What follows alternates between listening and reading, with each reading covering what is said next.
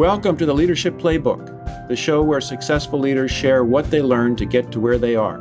This podcast is an offshoot of the Albers Executive Speaker Series. And it's brought to you by RSM US LLP, the nation's leading provider of assurance, tax, and consulting services focused on the middle market. I'm your host, Joe Phillips, the Dean of Seattle University's Albers School of Business and Economics. Our guest today is Craig Dawson, co founder and CEO of Retail Lockbox. Founded in 1994, Retail Lockbox offers a wide variety of payment services as well as document management services. Clients are both in the public and private sectors, including healthcare, telecommunications, utilities, insurance, property management, and nonprofits.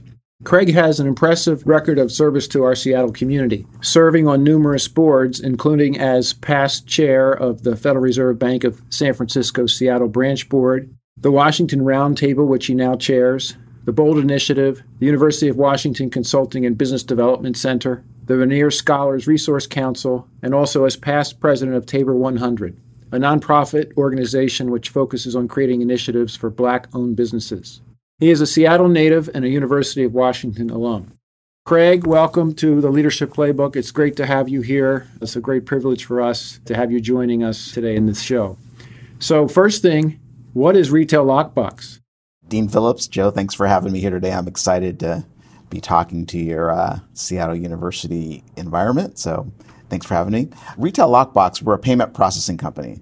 So, the actual term Retail Lockbox was coined Uh, and it's an industry standard term. Was coined back in the 1940s when someone would go and and go to their local retailer and they'd charge stuff through the month. They'd get a bill sent to them, and they'd actually go to the store and there'd be a little box on the wall on that box, there'd be a slit in the top, and there'd be a little lock on that box. And then they would take their payment coupon that they got in the mail, their invoice, and then they'd put their check with it, and they drop it in that little slot in the top of the box, and that was called a, a retail lockbox. So in today's terms, retail lockbox is a payment processing organization. Like you said, we process for utilities, uh, nonprofits, corporations, anyone that has a large number of incoming receivables, taxing authorities, those kinds of things. And so what we do is our base business is check processing. So I know a lot of your your group, maybe the millennials, the students, may not even have checkbooks, but there's still a lot of checks being written in the world today. And what we do is we process those checks that come in. All of our clients have their own PO box. We go to the mailbox each day. We bring back that work. We have machines that open mail at 10,000 pieces an hour. We read electronically the payment coupon that comes in, say with your utility bill. We read the check electronically. Uh, we read the amount that's in the courtesy amount box, the legal legal line, and then we process that payment for whatever information is on that coupon that comes in. So typically your account number and how much you owe. There's a little series of numbers on the bottom of, of, your coupon that comes in, and that's what we read. And then we send our clients an electronic file telling them who paid how much, and then we give them digital images of those transactions. Second big part of our business is electronics business. So we build a payment portal. We typically try to build a payment portal alongside the paper-based product for each of our clients. So when you go to their website and you want to make a payment, you click on maybe a Pay Now button or a link, and that will take you to uh, a site that we've built for that client. It allows you to pay your bill with credit card or an e-check and then basically the same process that payment will go through. We deposit the money directly into our client's bank account, and then we send them a, a, payment file so they can upload to their, their accounts receivable system. And then, like you said, Joe, we also have a big business around document imaging. Uh, on the check side, we're going to process about 1.5 million check payments a month. We scan about 5 million documents a month, and that we are going to deposit about $6 billion a year for our clients on an annual basis. Wow. So you have the inside story on the payment system. I'm just curious during this COVID era, have you seen any habits change in terms of how customers are using checks, cash, whatever? Well, I think initially we saw check volume down around 10 to 15%, and that was, you know, a lot of people were getting sort of forbearance. They didn't maybe have to pay their utility bill for a couple months. They didn't maybe have to pay their mortgage bill. They didn't have to pay their credit card bill. So we saw a volume decline and people were actually out of work, right? So people may not have had money to pay their bills. So we saw that, that volume decline pretty quickly right away. We saw, though, a pretty big bounce back people sort of got back to work. We also saw lots of our customers, one, have questions about whether we were going to actually be working. We were an essential business, so we never stopped working. We always were depositing money into our clients' bank accounts so they could stay in business even though their staff was at home. But we did see a lot of new customers come on board. So a lot of folks, since their team members were at home, they didn't have the ability to go to the post office box or they didn't have the ability to get the mail that was coming in and to be able to process their incoming receivables. So actually this year we saw the largest growth in number of new customers that we've seen in our 27 year history. We had that this year. And then we saw lots of customers want to go online, customers that started to want to really have that ability to have their customers pay their bills online. What if mail stopped? What if you know, we weren't able to go to the post office. What if everyone in our organization got COVID? You know, those are the kind of questions that we were asking. And we were saying, hey, that's great, but you can always have a way to pay bills 24 7, get one of our pay stations, and you can come in and uh, have your customers pay their bills. Good to hear that you've had a positive experience in terms of new clients with COVID. So let me ask another pandemic related question.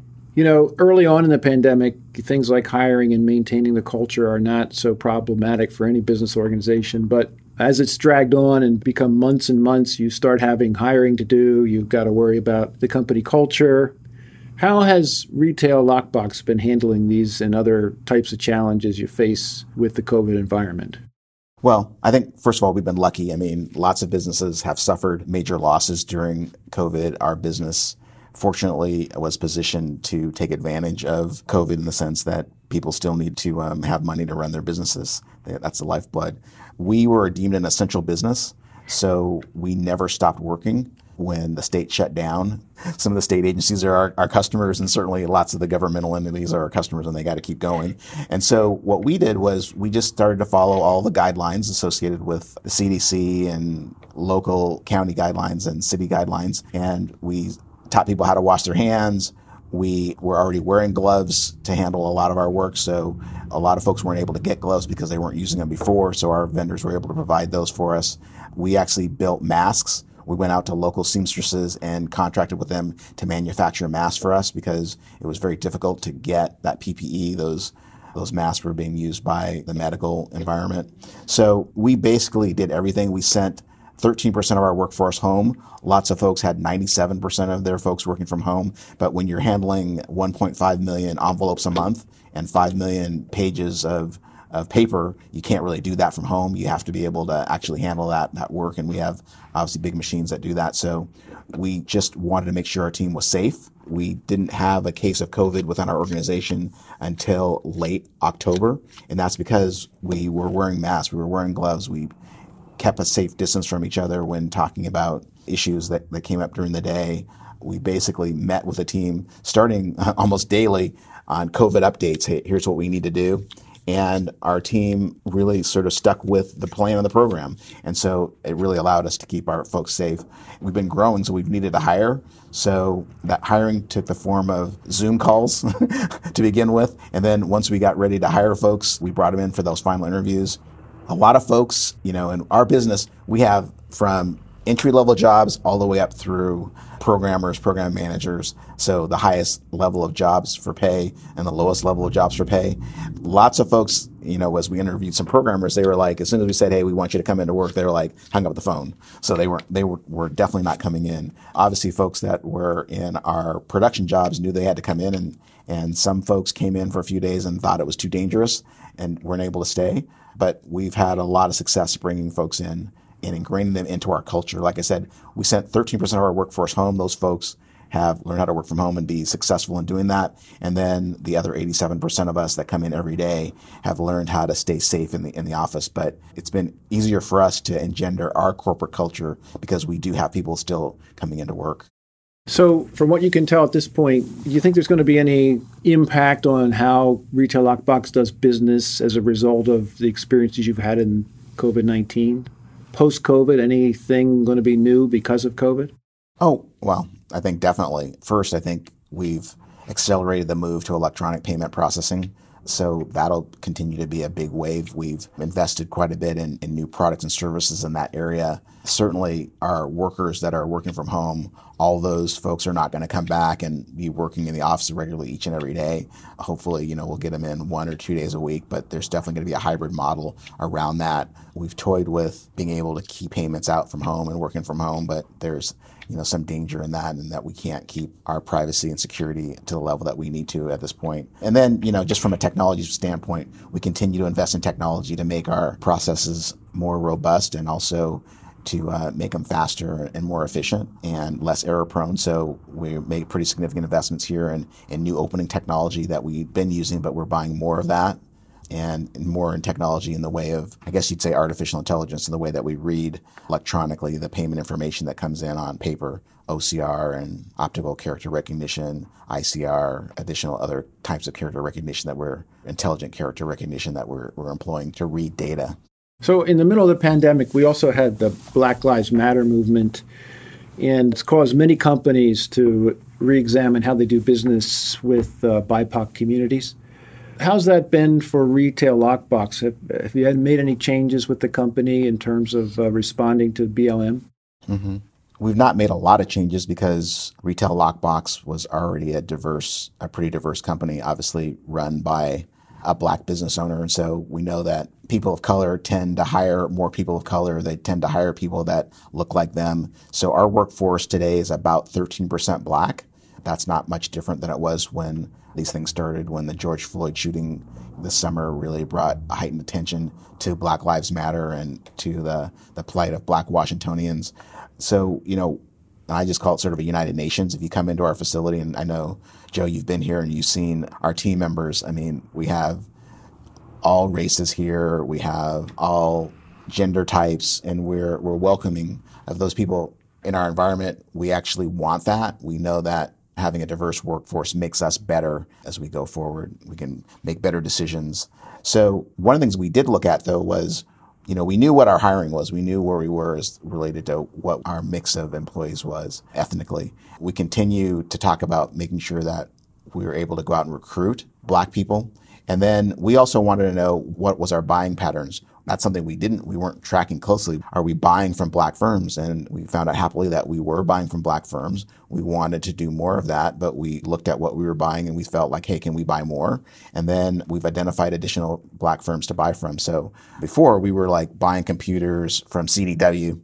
And I went to our our IT group and I said, hey, you know, we've got this commitment now to buy from black firms, to have more of our spend be from black businesses.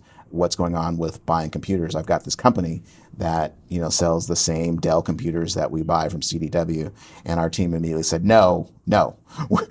We've consolidated our buying. We're only, we, we want to buy from this one firm and we've got a great relationship with CDW. And I said, well, that's great, but I think you might realize that I'm the CEO and pretty much saying no to me is not going to work. And so here's a firm that I want you guys to consider buying from. You know, we have these folks working from home now and we have a need to provide laptops and, and desktop computers. So in this next buy, let's do a, a cost comparison. If the cost is the same or a little bit different, we're going to buy from this local black firm. And so once the team understood that, understood the commitment, they were happy to comply with that. And so we ended up starting a new relationship with a black firm to buy our computers from, which we're, you know, we have a monthly buy of computers. So that made a lot of sense. And we want to continue to grow that and look at other, you know, operational spends that we can spend with black businesses because why buy from these huge mammoth corporations that maybe don't have the best interest of our local economy in mind and also we want to support black businesses. That's where generational wealth is created. Good example, Kirk. Thanks. So let's switch gears a little bit and let me ask you the question that, as the Dean of the Business School, I have to ask on behalf of all my students, which is what advice would you give to college graduates these days, especially in this pandemic period? In other words, what do you know now that you wish you knew when you graduated from UW that you want to pass on? Well, I think patience is sort of the first thing. I mean, I think when you're just getting out of college, you don't have a lot of patience. You're looking to start your career. You want to get going. You got to want to start running. But you know, unfortunately, this pandemic has slowed a lot of stuff down. But this too shall pass. We obviously the U.S. Uh, has gone through many business cycles. We've had pandemics before, and in 1918, and uh, you know we came out with the Roaring Twenties. So this will pass. You know, I'm assuming that if you're graduating, especially if you're graduating from the business school, you've got a highly valuable skill set. I'd want to make sure, if I was a recent college graduate, that that skill set is aligned with the current trends that are going to make you readily employable going into the future in the in a workplace of 2021 and beyond. I think that's important. Some of the things I wish that I knew knew when I graduated that I know now is to save early and often. Typically, you're going to have a 401k or an IRA program within your work definitely join that and put as much money away as possible and get the match fund that you're getting from the firm that you're working with. But also just grow your, your nest egg, grow your rainy day fund, make it an automatic savings and draft that into a separate brokerage account or savings account. And then I would put that money into an S&P 500 and forget about it and then just make the return that the economy as a whole is making but I think that's super important as you try to build for the future. It, it's a long time. When I graduated from college, I thought I was so old. I was like, oh my gosh, I'm so old now. But I didn't really realize how young I was and how much runway I had to go 30 or 40 years in, in the work world. So you've got a long time. And the power of compound interest is probably the greatest, the greatest tool in the world. Compounding just in general is a great tool, but compound interest is probably the one of greatest tools for wealth creation. And so starting early, starting often, putting as much away as possible. There's lots of great things out there today. Robinhood, there's those tools that where you buy stuff, it, it rounds up and, and, saves that money. So you've got way better tools than we had when, when I was growing up. So I, I would say that those are some of the things that I would really think about saving for the future and, and growing your, your nest egg. It will be important. And like you said, the sooner you get started on that, the better, right? Absolutely. Like what you hear so far? Make sure you never miss a show by clicking on the subscribe button now.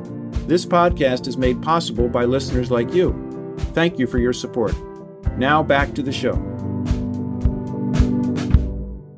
So, under your leadership, Retail Lockbox has become one of the few black owned businesses that has been able to grow in size and scale. Can you tell us a little bit about the challenges you faced in making that happen and the lessons you learned along the way that you've personally used to apply back into the organization and make it a more diverse and inclusive business? Sure. So, growing retail lockbox and being you know one of a few black businesses that have grown to fairly significant size. You know i always wanted to run my own business. So when i was i don't know four years old i was thinking about running a business. And as i grew up i thought about different business ideas. You know i thought about maybe a little toaster that sat there and i saw mail coming in through a mailbox but i thought maybe you could get your mail uh, somehow electronically comes through a, a, sort of maybe a toaster device, you know, email now. And my dad was blind, and so he used to get these books on tape from Community Services for the Blind, and those books on tape, I thought, wow, why are only blind people can listen? I don't mind reading, but I'd love to be able to just listen to these books. And so I thought maybe audiobooks would be something that would catch on. And, and you know, those are two things I did, and I didn't I didn't invent any of those things or capitalize, but those are things I was thinking about. And so I think just initially thinking about being able to run a business and what that might be like, I decided that you know, I needed to go and work for a major corporation. So I spent the first 10 years of my career working for a major corporation. I wanted to understand about business, how it gets done. I had a great opportunity to work for a company called Unisys. Burroughs Corporation at the time It was a major mainframe computer company, and today there's not really many mainframes out there, but it was the predecessor to, you know, Intel, Microsoft. And so they had great sales training, and I think in order to run a business, you have to be a great salesperson. You have to be able to sell your business. And I got that great sales training, and I spent like 10 years selling and designing computer systems, not really much different than what I do today in outsourcing payment processing work. The other thing that, that I realized was that I wasn't an expert on HR, I wasn't an expert on even you know opening mail the first customer we had the first day we processed my partner ran the transports that ran the coupons and checks and, and i opened the mail and there was this tub of mail and there was so much mail in there i thought okay this is a lot of mail and so let me let me try to open this on our new mail opening machines and i was not very good at it and so i actually lost a couple of payments it seemed like I lost a couple of payments that first day. So I decided, hey, let's go out and get people that actually know what they're doing. And so in every sort of step of the way, I was not the subject matter expert. So in HR, in accounting, in IT, in application development, I just went out and got the best people I could f- possibly find and brought those folks in. You know, I wasn't an MBA, but we certainly hired some MBAs in order to help us grow our business. So I think that's one way that maybe is different than others. You know, a lot of times if you're a plumber, you go out and say, "Hey, I can run a business." and you go out and plumb all the day all day long and then come back and try to do your accounting and then you know figure out that you're not really an accountant and you can only grow your business as much as you can go out and plumb that day so i think it's super important to just go out and get team members in those areas of expertise that you need to run a business and then let them do that work and then have you continue to step up in the organization and grow your business and, and that's what we've done the other thing that was very important for us and for me was I knew that businesses fail in the first two years, and particularly for a couple of reasons. One, they don't pay their taxes, and two, they can't get paid from their from the folks they do work for. So, the only kind of business I was going to start was a business where people had to pay me and they had to pay me on a regular basis and hopefully sooner than most people. That was one thing I learned at Unisys was called DSO days outstanding. How many days outstanding was your ARs? And 30 days outstanding was great for uh, a major computer company, and I always got my people to pay uh, because I didn't get paid until they paid part of my, my commission. So I wanted to run a business where people were going to were going to pay you, and I knew that businesses like maybe janitorial and some other businesses, you go and do the work, and then you could be 60, 90, 120 days out before people paid, if they paid. And people always had these outstanding ARs that they had to write off. So I knew in the payment processing business that people wanted to get their money.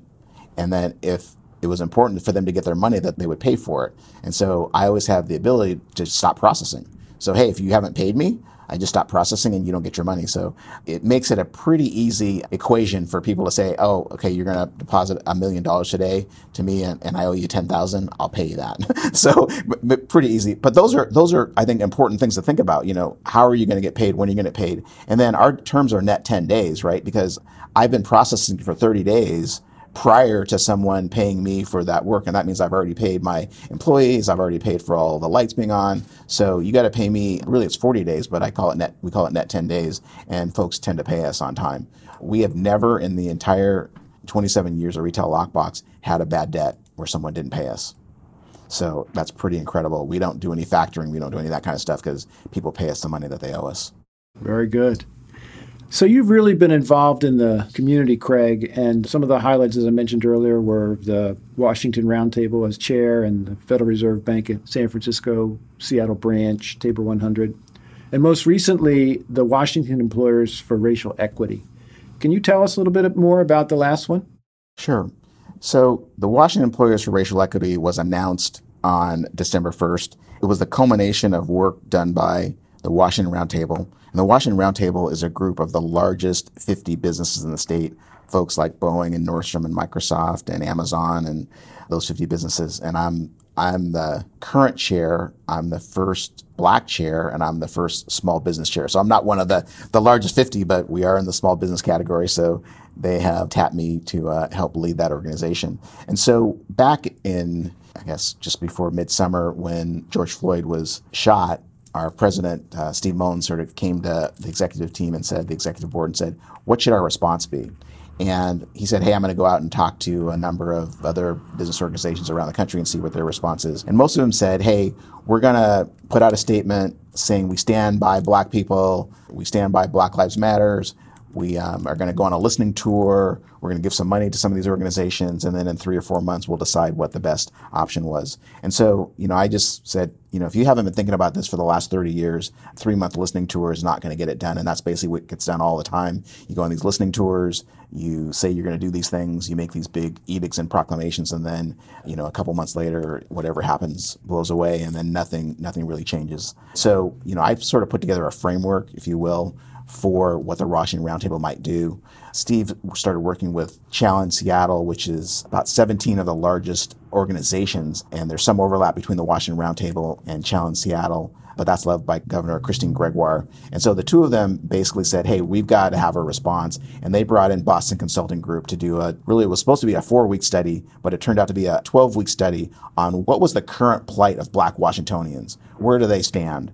And so there were some stark findings with that work. We found that blacks at childbirth Uh, are 1.8 times more likely to die. That black mother is multiple times more likely to die at childbirth. We found that obviously, again, infant mortality rate was higher. We found that educational attainment levels were lower for blacks than for white students.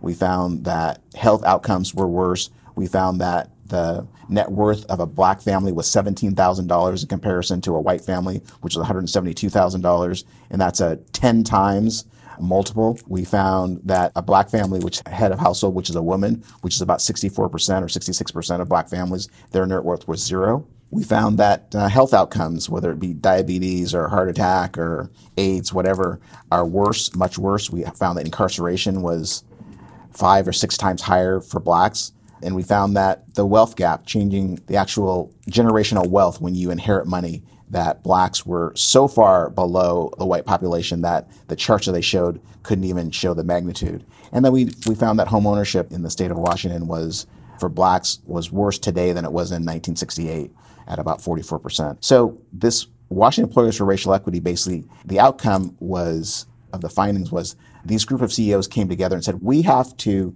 use our clout to actually make a change. We need to bring about racial equity. We, have been saying this for 40 or 50 years when Dr. King talked about we shall overcome and had the civil rights movement. But those were civil rights. Those were just like, hey, I can go and sit in the front of the bus. Hey, I can use this water fountain. But they really weren't talking about equity, right? So a black person making the same, not 74 cents on the dollar of what a white person makes, but I'm actually making the same as a white person. Hey, I graduated from the from Seattle U the same day that you did with the same degree, and over our lifetimes we're going to make the same, right? And so the CEO said there's a couple things that we can do as it relates to business, and we want to make sure that we're hiring blacks that represent the population in the communities we serve, and that's really by county. We want to make sure that we're buying our buying is from black firms, again, representative of the communities that we serve by county. We want to make sure that our C suite and our boards are representative of blacks. We want to make sure our educational system is graduating black students at a commensurate rate. And the Washington Roundtable has a uh, initiative for all Washingtonians, regardless of color, to have a credential. And that's either a college degree or a degree from a technical school or some type of credential by the time they're 26. And we want to do that by 2030. And blacks were far behind that in making that, that attainment. And so wanting to make sure that there was an educational component where we're pushing black children ahead so they can take advantage of prosperity in Washington as well. And so on December 1st, Washington Employers for Racial Equity was was announced with 59 large major firms that agreed to come aboard. There's been many more since then that have come aboard. And so now driving some really specific goals and the goals that I sort of talked about with hiring, goals about buying, goals about C-suite, goals about uh, education. And so that's what we're doing with Washington Employers for Racial Equity. So we've got a lot of work to do. Great. That's a great development for our community, and congratulations on your role in getting that rolling. So, across all these different service activities, which do you feel like you've had the most impact on the community through? I think just the most impact has been being a champion for black businesses, right? I mean, being a champion for generational wealth, being a champion for education. My mom was a, was a principal. She was head of Head Start and, you know, a driving force in education. And she always said, hey, you got to get a great education. And that's where they can never take your education away from you. They can do everything else, but you'll, you'll never be able to take that education, what you've learned. And I think I've always started there. I think it starts with education. Obviously, getting that college degree, we, it was never sort of, hey, are you going to college? It was just, you know, sort of where are you going in and what are you gonna what are you gonna get your degree in? For me, business was always what I was gonna do. So it was it was pretty easy for me. But you know, I also had to make sure I was smart enough to be able to get into the business school and and work hard enough. I told my kids the other day, you know, I, I never missed a day of, of school. I never I never played hooky one day, and you know because I knew I had to. I knew that for me, for where I was coming from, being a black person, you got to be better than the rest, and so I, I didn't have time to take those days off, and so I just you know hope to look at that as a role model for kids that are coming up today, and you know just being a champion. I think for education, a champion for black business, a champion for generational wealth, and that's why I talk about one of the things for your students is think about driving and building that wealth early on, right? Because you'll be a millionaire before before you know it. And then there's lots of things that you can do for the community, but you can't do anything without money, right? And this is America. You can't do anything without commerce, without having money. And we shouldn't, in our community, we shouldn't be waiting for these large corporations to come in and give us a handout and be a charitable contribution. We should have people that are rich enough in our own community that we can drive our own agendas, that we can drive things that make sense for our own people. Those are the things that I'm sort of most proud of, but also the things that I think are really important that I stand for. And let me hasten to add that your mother is a distinguished alumna of Seattle University. Yes, she is. Yes, she is. She got her master's, absolutely, in education. Very proud of that, we are. Yes, absolutely. We have and have had a lot of Seattle U uh, students work here and, and alumni. So definitely a, a rich pool that we want to uh, continue to pull from. So, Craig, last question we have for you today is what do you think today's biggest challenge for business leaders is?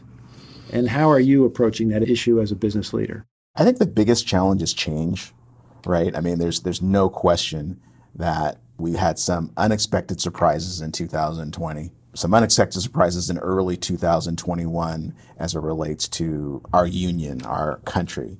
And that's the hardest thing. I think as a business leader, you have to be able to look around the corner. You have to be able to see what's coming. And then you have to build those products and services that you can run across all of your customers and then be able to garner those new revenue streams, right? I mean, we know that old revenue streams, while they're great, that they're going to run out sometimes. And sometimes you have to go in and slice and dice and kill those old revenue streams in order to make new ones because the new ones will be the ones that are lasting. And then after you do that, you've got to go find those again, new and improved ones. Because that's that's what keeps a business going. That's what keeps business in general going. If you're stuck in a product like a blockbuster video who had a chance to buy Netflix and said, no, hey, we don't see that as a future. This will never happen. How are you ever gonna be able to watch videos on the internet and how you're going to be able to stop and rewind and we're going to stick with this technology. Very quickly, they were out of date and they were a dinosaur. And and uh, you know, there's one blockbuster left down in Bend, Oregon now that's uh, a relic. So I, I think you've got to be able to look around the corner. And it's really hard. It's not about what's the fad today. It's about what that new trend is. Right? What are the trends that we're seeing today based on our environment, based on the economy, based on what customers are wanting, right? And so it's pretty tricky. I mean, lots of companies that were, you know, in the Fortune 500 25 years ago are no longer there because they didn't look around the corner. You know, Kodak, I mean, it's there in name, but it's certainly not there and bought by somebody else. Uh, Tupperware, other tons of firms, Radio Shack, tons of firms that didn't look around the corner and see the future and didn't adapt their business model to what is coming today. And I, it's maybe a fairly cliche answer, but I think that's really, really important. You have to create new, sustainable, profitable revenue streams. And that's looking around the corner and seeing the future. Great. Thank you so much for being with us today, Craig Dawson. It's been a great pleasure to be chatting with you and appreciate your answers. And we look forward to getting these out to our students and our alumni so they can benefit from your wisdom and your experience. So appreciate so much coming in. Dean Phillips, thanks so much for having me. I'm looking forward to listening it, to this and also having more of your alum come work at Retail Lockbox. Sounds like a great deal. Okay. See you, Joe. Thanks.